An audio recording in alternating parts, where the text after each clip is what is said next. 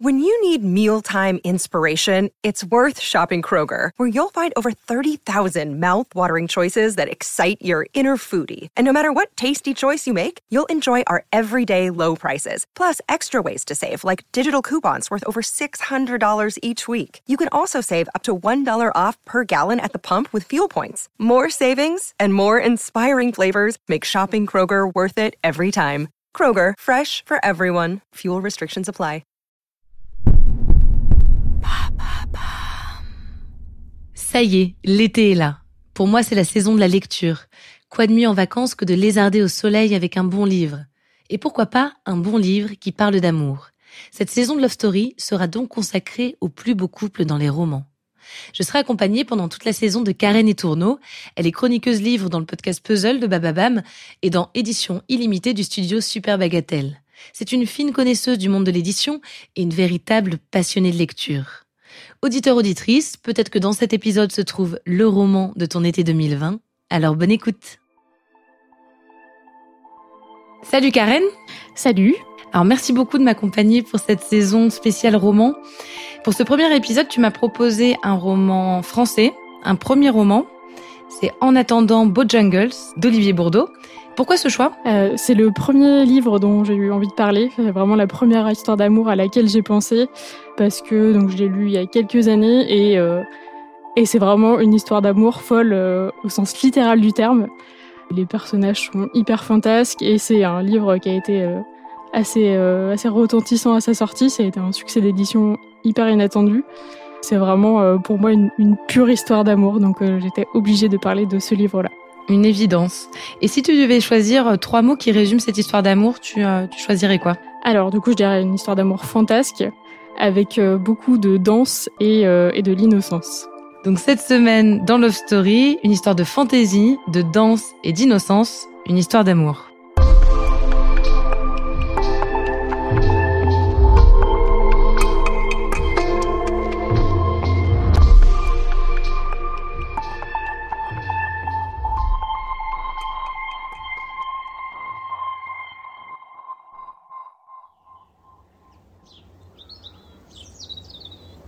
deux mille quinze, Le Bouscat, Gironde.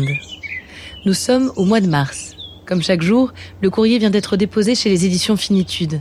Comme chaque jour, probablement, il contient des manuscrits. Parmi ces manuscrits, il y a En attendant Bojangles d'Olivier Bourdeaut, un premier roman. Olivier Bourdeaut écrit depuis plus de deux ans. Il était agent immobilier à Nantes. Il a tout lâché pour se consacrer à la littérature. Pendant deux années, il s'adonne à l'écriture d'un premier roman assez sombre qui ne trouvera pas d'éditeur. C'est un voyage en Espagne qui va tout changer. Olivier rend visite à ses parents. En seulement sept semaines, il écrit un nouveau roman. Le ton est tout autre. La réception aussi. Finitude contacte Bourdeaut quelques jours à peine après avoir reçu le manuscrit. Je ne sais pas s'il a eu des réponses d'autres maisons d'édition, mais pour lui, ça a été une évidence de travailler avec euh, cette maison d'édition qui est une maison d'édition indépendante, qui du coup euh, met beaucoup de, de cœur à l'ouvrage, littéralement. Euh, et donc, ils ont fait hein, ce, ce très beau livre qui a une, une couverture euh, rouge et jaune avec un couple qui danse, un couple très élégant. Et, euh, et c'est sorti à la rentrée littéraire. Donc, euh, c'est aussi un moment où beaucoup de romans sont euh, noyés et, et essayent de, de se sortir du lot. Et pour le coup, euh, en attendant Bojangles, il a eu, euh, il a eu tout de suite euh, de bons retours de la presse et aussi un gros soutien des libraires.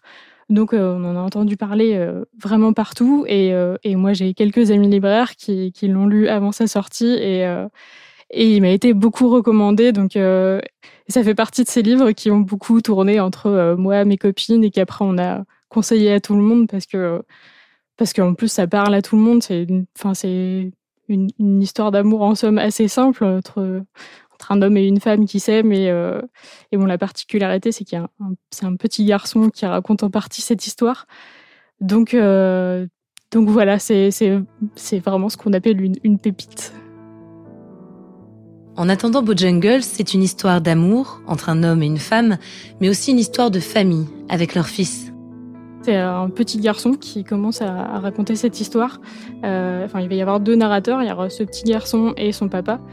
Et euh, au départ, son père euh, nous explique euh, que euh, il a euh, il travaillait, il, il avait ouvert plein de garages euh, automobiles et qu'il a fini par les revendre pour être euh, à la retraite très tôt et euh, et pouvoir passer du temps avec sa famille. Et il va vite revenir sur euh, sur justement l'histoire familiale et sa rencontre avec euh, avec cette femme dont on ne saura jamais le prénom parce que euh, parce que leur vie de couple est tout de suite pleine de fantaisie. Ils se rencontrent euh, lui à un cocktail d'entrepreneurs où il s'ennuie et il s'amuse à raconter des mensonges à, à tout le monde, à, à s'inventer des vies. Et elle est euh, cette femme euh, hyper euh, hyper virevoltante qui fait un peu pareil et qui euh, qui séduit tout le monde, enfin qui séduit plutôt les hommes et agace les femmes, un peu un peu cliché. Mais euh, et du coup ils vont vite se retrouver l'un et l'autre et euh, Et toute leur vie va être comme ça, et sauf que, sauf que cette femme-là, elle, elle a ce qu'on appelle une folie douce, et en fait, ça va, ça va pas être qu'une folie douce, elle va, elle va sombrer dans la démence. Alors, on sait pas exa- exactement si c'est de la, de la bipolarité ou, euh, ou une autre maladie, mais, euh, mais, enfin voilà, ça va un peu mal tourner. Mais une grande partie du roman est quand même sur. Euh, sur leur vie qui est, euh, qui est, qui est vraiment folle. Enfin, leur, leur quotidien, c'est... Euh, ils ont, ils ont pas de rythme, ils font des grands dîners, ils dansent, euh, elle boit beaucoup de cocktails, ils ont un, ils ont un oiseau, une grue de compagnie qui s'appelle Mademoiselle Superfétatoire. Enfin, c'est, et du coup, tout cet imaginaire-là, c'est, euh, c'est vraiment fou. Enfin, ça, tout est romanesque euh, là-dedans. L'action prend principalement place dans le grand appartement de la famille ou dans leur maison de vacances en Espagne, un lieu sûrement inspiré par celui où Olivier Bourdeaut a écrit ce roman. Ils vont en Espagne pour chaque floraison des amandiers, quitte à déscolariser le petit pour assister à ce spectacle de la nature. Jusqu'au jour où cette femme si flamboyante, cette mère si virevoltante, doit être internée. Toujours sous le regard de l'enfant. Bah justement, c'est ça qui fait aussi que l'histoire est hyper savoureuse, c'est que... lui, il comprend pas ce qui se passe et, euh, et vu que ses parents ont une vie sociale très développée, et ben lui, il côtoie, il côtoie beaucoup de beaucoup d'adultes. Et il y a un moment justement, euh, il, il le dit, euh, sa mère le traite ni comme un adulte ni comme un enfant, mais comme un personnage de roman. Et c'est vrai que c'est exactement ça. Et lui, il, en parallèle, enfin paradoxalement, il y a des choses qu'il comprend pas parce qu'il parce que c'est un enfant et qu'il a pas toutes les références et, et toute la culture que qu'ont les adultes qui côtoient. Et, euh, et en même temps, il se retrouve à, à dire des choses, à penser des choses euh, qui sont assez surprenantes pour un enfant de son âge. Donc, euh, dans son regard, il y a quelque chose de, qui apporte beaucoup de, ouais, beaucoup d'images euh, hyper chouettes. De la fantaisie et des rires contre la monotonie. Olivier Bourdeaut plonge le lecteur dans un univers en marge du quotidien. Il y a une ambiance très année folle, euh, Boris Vian et tout ça. C'est très imagé, euh, ça boit des cocktails. Euh, moi, je vois une palette de, de couleurs vives, euh, de, de femmes en robe bleu brillant et, et de, de décors euh, très colorés avec des animaux.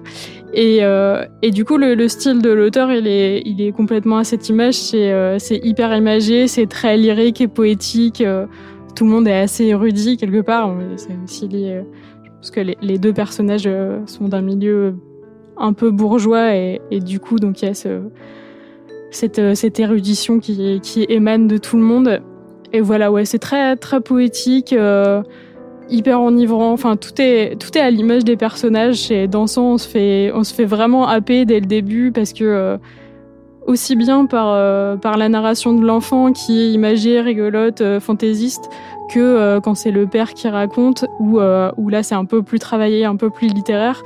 Mais en même temps, on reste toujours dans, cette, euh, dans cet univers hyper, euh, hyper fantaisiste. Comment vivre avec la folie ? L'amour peut-il sauver quelqu'un ? Des questions soulevées dans ce roman à travers l'attachement inconditionnel de cet homme à cette femme. Le père, il, il se rend compte dès le début que, que, que la femme dont il est en train de tomber amoureux, elle est... Elle, elle est fantasque, mais, euh, mais ça cache quelque chose et que ça risque de... de prendre une mauvaise tournure à un moment ou un autre. Et, euh, et malgré tout, euh, il avoue se laisser glisser. Enfin, il y a, y a un moment où il parle de, d'être sur une pente et, euh, enfin, d'être au début de la pente. Enfin, c'est le moment où il doit se demander s'il se laisse aller ou si euh, il fait un pas en arrière et, euh, et il met fin à ça tout de suite. Et il décide de s'y, de s'y jeter à corps perdu et, euh, Et justement, ouais, de, de faire tout ce qu'il peut pour passer un maximum de temps avec sa femme et de, et de la sauver de tout et de, de sombrer à deux même dans cette folie quelque part. C'est l'histoire d'un amour absolu, malgré les obstacles, malgré la maladie. Celle aussi peut-être du déni d'un homme qui veut que la vie continue en dépit de tout. Un roman pour les amoureux de l'amour. Je le conseillerais à toutes celles et ceux qui, euh, qui croient éperdument en l'amour fou, en, en l'amour qui fait faire n'importe quoi. Et je pense que je pense qu'il faut quand même plutôt le lire euh, quand ça va bien, quand on est déjà un peu amoureux, parce que sinon je pense qu'on n'y croit pas du tout. En attendant Bojangles reçoit trois prix en deux mille seize. Il est adapté en bande dessinée et au théâtre. Une adaptation au cinéma serait prévue prochainement avec Romain Duris et Virginie Efira. On finit cet épisode avec un extrait de ce roman d'Olivier Bourdeaut. On est au, au tout début du roman et euh, donc le, le petit garçon nous situe dans sa vie de famille et euh, comme je le disais, ses parents dansent beaucoup et ça parle précisément de ça. Mes parents dansaient tout le temps, partout, avec leurs amis la nuit, tous les deux le matin et l'après-midi. Parfois, je dansais avec eux. Ils dansaient avec des façons vraiment incroyables. Ils bousculaient tout sur leur passage. Mon père lâchait ma mère dans l'atmosphère, la rattrapait par les ongles après une pirouette, parfois deux, même trois. Il la balançait sous ses jambes, la faisait voler autour de lui comme une girouette, et quand il la lâchait complètement sans faire exprès, maman se retrouvait les fesses par terre et sa robe autour, comme une tasse sur une soucoupe. Toujours, quand il dansait, il se préparait des cocktails fous, avec des ombrelles, des olives, des cuillères et des collections de bouteilles. Sur la commode du salon, devant un immense cliché noir et blanc de maman sautant dans une piscine en tenue de soirée, se trouvait un beau et vieux tourne-disque sur lequel passait toujours le même vinyle de Nina Simone et la même chanson, mister Bojangles.